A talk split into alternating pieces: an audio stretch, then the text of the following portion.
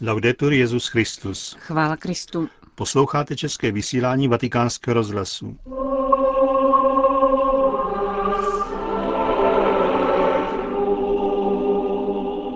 Milí posluchači, vítejte při poslechu našeho pořadu v den slavnosti svatých Petra a Pavla, patronů města Říma. Benedikt XVI. sloužil dopoledne ve vatikánské bazilice slavnostní liturgii, při které vložil na ramena arcibiskupům metropolitum Pália. Protože oslavy obou apoštolů mají v Římě ekumenický ráz, svatý otec se po modlitbě Anděl Páně setkal s delegací konstantinopolského ekumenického patriarchátu. Nerušený poslech.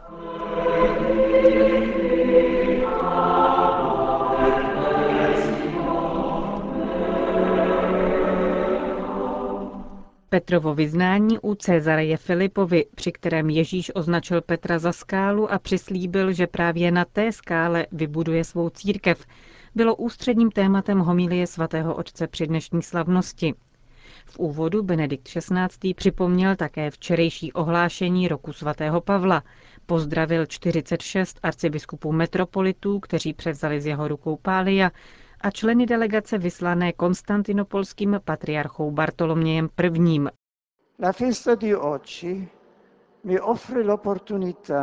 Dnešní slavnost dává příležitost vrátit se znovu k rozjímání nad Petrovým vyznáním, rozhodujícím momentem putování učedníků s Ježíšem.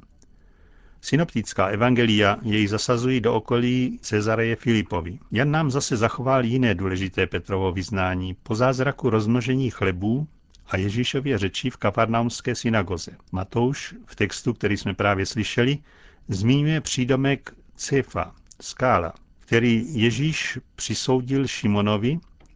Ježíš prohlašuje, že chce na této skále postavit svou církev a s tímto výhledem uděluje Petrovi moc klíčů. Z těchto vyprávění zřetelně vyplývá, že Petrovo vyznání je neoddělitelné od pastoračního pověření, kterému bylo dáno ve vztahu ke Kristově stáci.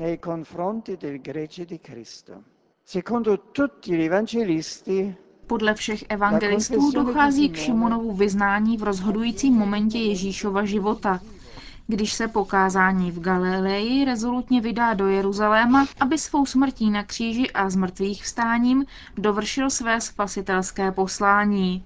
Učedníci jsou vtaženi do tohoto rozhodnutí. Ježíš je vybízí, aby učinili krok, kterým se odliší od davu a stali se společenstvím věřících v něho, jeho rodinou, počátkem církve.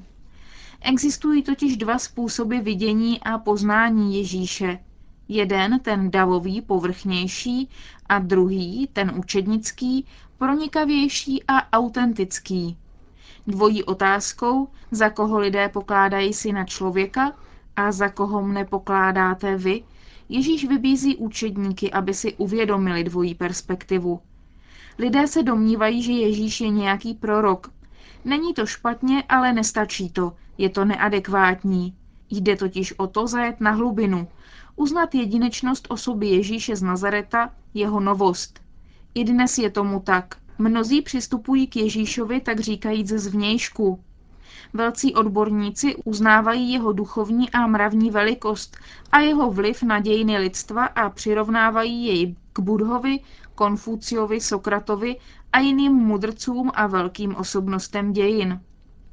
Nedojdou však k tomu, aby v něm rozpoznali jeho jedinečnost.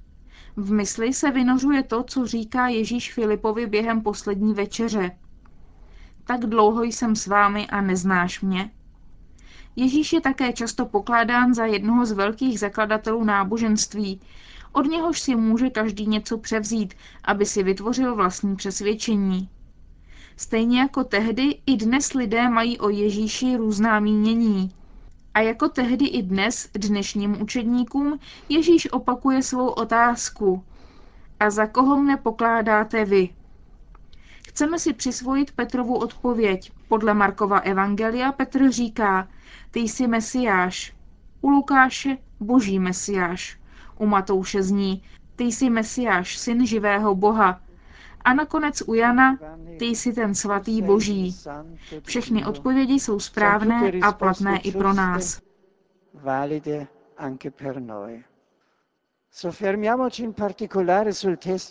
Zastavme se zejména u Matoušova textu, který uvádí dnešní liturgie. Formulace, která se tu objevuje, podle některých odborníků předpokládá povelikonoční kontext, a dokonce by se prý měla pojít k osobnímu zjevení vzkříšeného Ježíše Petrovi. Zjevení podobné tomu, jež se dostalo Pavlovi na cestě do Damašku. Ve skutečnosti je však pověření, které dal pán Petrovi, zakořeněno v osobním vztahu, který měl historický Ježíš s rybářem Šimonem. Počínaje prvním setkání s ním, když mu řekl, ty jsi Šimon, budeš se jmenovat Cefa, což znamená Petr, skála. Zdůrazňuje to evangelista Jan, který je také rybářem a druhem spolu se svým bratrem Jakubem, dvěma bratry Šimonem a Ondřejem. Ježíš, který po vzkříšení povolal Šavla, je ten týž, který se, stále ponořen do dějin, přiblížil pokřtu v Jordánu ke čtyřem bratřím rybářům, bývalým učedníkům Jana Kstítele. On je šel hledat na břeh Galilejského jezera a zavolal je, aby ho následovali a stali se rybáři lidí. Petrovi pak svěřil zvláštní úkol, když v něm uznal zvláštní dar víry, kterou se mu dostalo od nebeského Otce. To vše zřejmě bylo osvěcováno velikonoční zkušeností, ale zůstalo to trvale zakotveno v dějinných událostech, které předcházely velikonocím. Paralelismus mezi Petrem a Pavlem je sugestivní, ale nemůže umenšit přínos dějné cesty Šimona spolu s jeho mistrem a pánem, který mu hned na počátku přisoudil přívlastek skála, na níž zbuduje své nové společenství církev.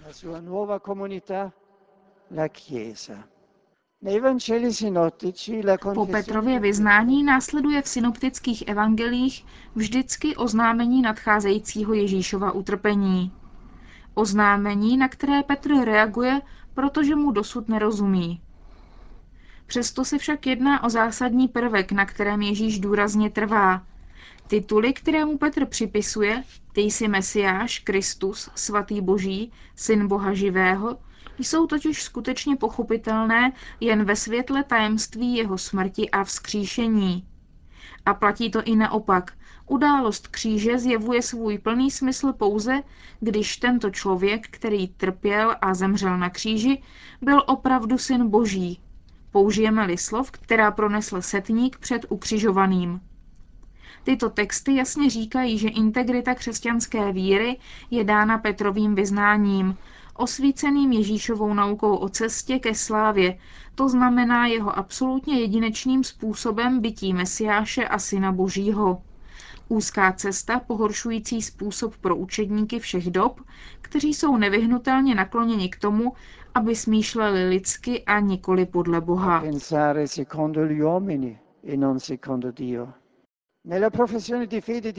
v Petrově vyznání víry, drazí bratři a sestry, se můžeme cítit všichni jedno, navzdory rozdělením, která v průběhu staletí zranila jednotu církve z důsledky, které trvají dodnes.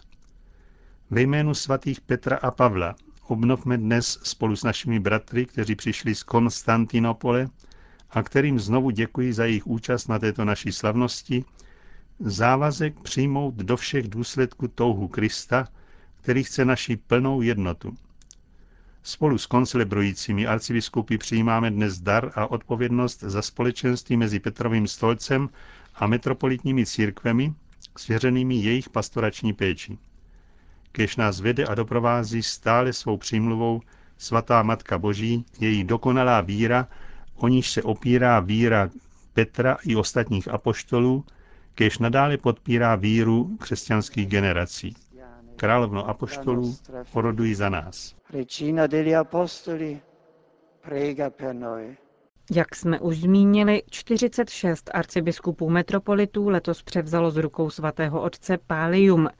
Největší skupinu mezi nimi tvoří arcibiskupové z Latinské Ameriky, kterých bylo 17.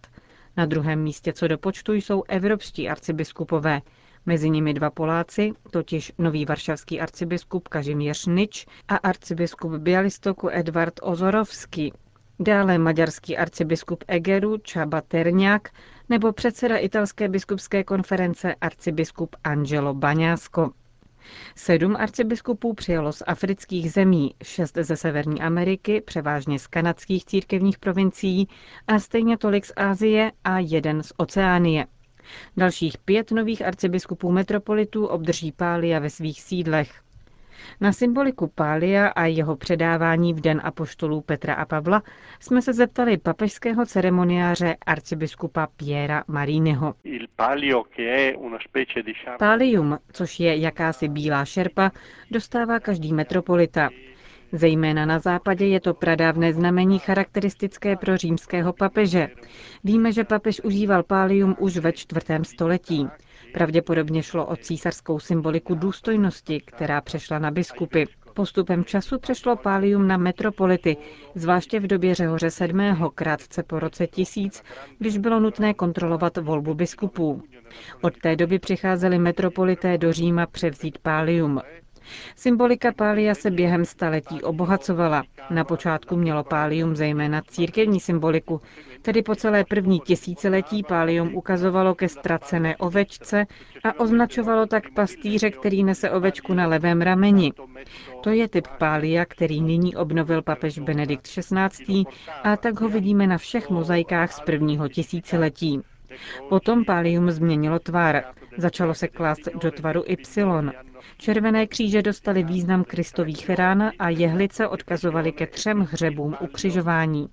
Pálium tak nabylo kristologického významu, ukazovalo ke Kristu, dobrému pastýři. Dnes se oba tyto prvky spojují. Pálium je z vlny a tak znamená ztracenou ovečku, jsou na něm ale také jehlice a kříže, které znamenají, že dobrý pastýř dává život za své ovce. Vysvětluje papežský ceremoniář arcibiskup Piero Marini. Slavnost apoštolů Petra a Pavla je hlavním patronátním svátkem Říma a v celém městě je dnes volný den. Před polední modlitbou Anděl Páně Benedikt XVI. popřál Římanům pokoj a prosperitu a vyzval je, aby žili způsobem důstojným evangelia. Informoval také, že přijal pozvání kardinála Krešencia Sépého na návštěvu Neapole. Vydá se tam 21. října letošního roku. Ještě před obědem svatý otec pozdravil delegaci ekumenického patriarchátu. Letos je vede pravoslavný metropolita Francie Emanuel. V úvodu připomenul své setkání s patriarchou Bartolomějem I. posvátným synodem a věřícími v loni v Turecku. Pokračoval slovy. Nynější nemožnost společného slavení jediné pánovi Eucharistie je znamením toho, že společenství ještě není úplné. Je to situace, kterou se chceme rozhodně a důsledně snažit překonat. Těší nás proto, že teologický dialog byl znovu navázán s obnovenou duchovní silou. Dále papež připomenul, že nelze dialog omezit na bratrské vztahy mezi pastýři a práci smíšené komise pro teologický dialog, ale že je třeba zapojit celé tělo obou církví v jeho různých podobách.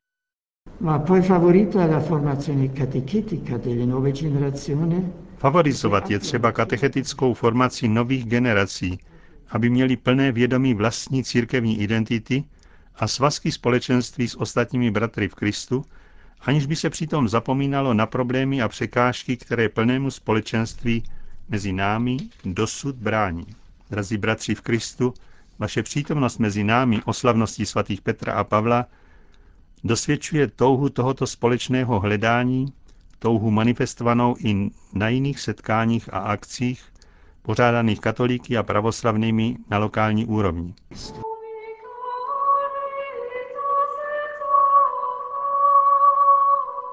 To byly výňatky z promluvy Benedikta XVI. k delegaci ekumenického patriarchátu. Z Říma vám přejeme pěkný zbytek dne a končíme české vysílání vatikánského rozhlasu. Laudetur Jezus Christus.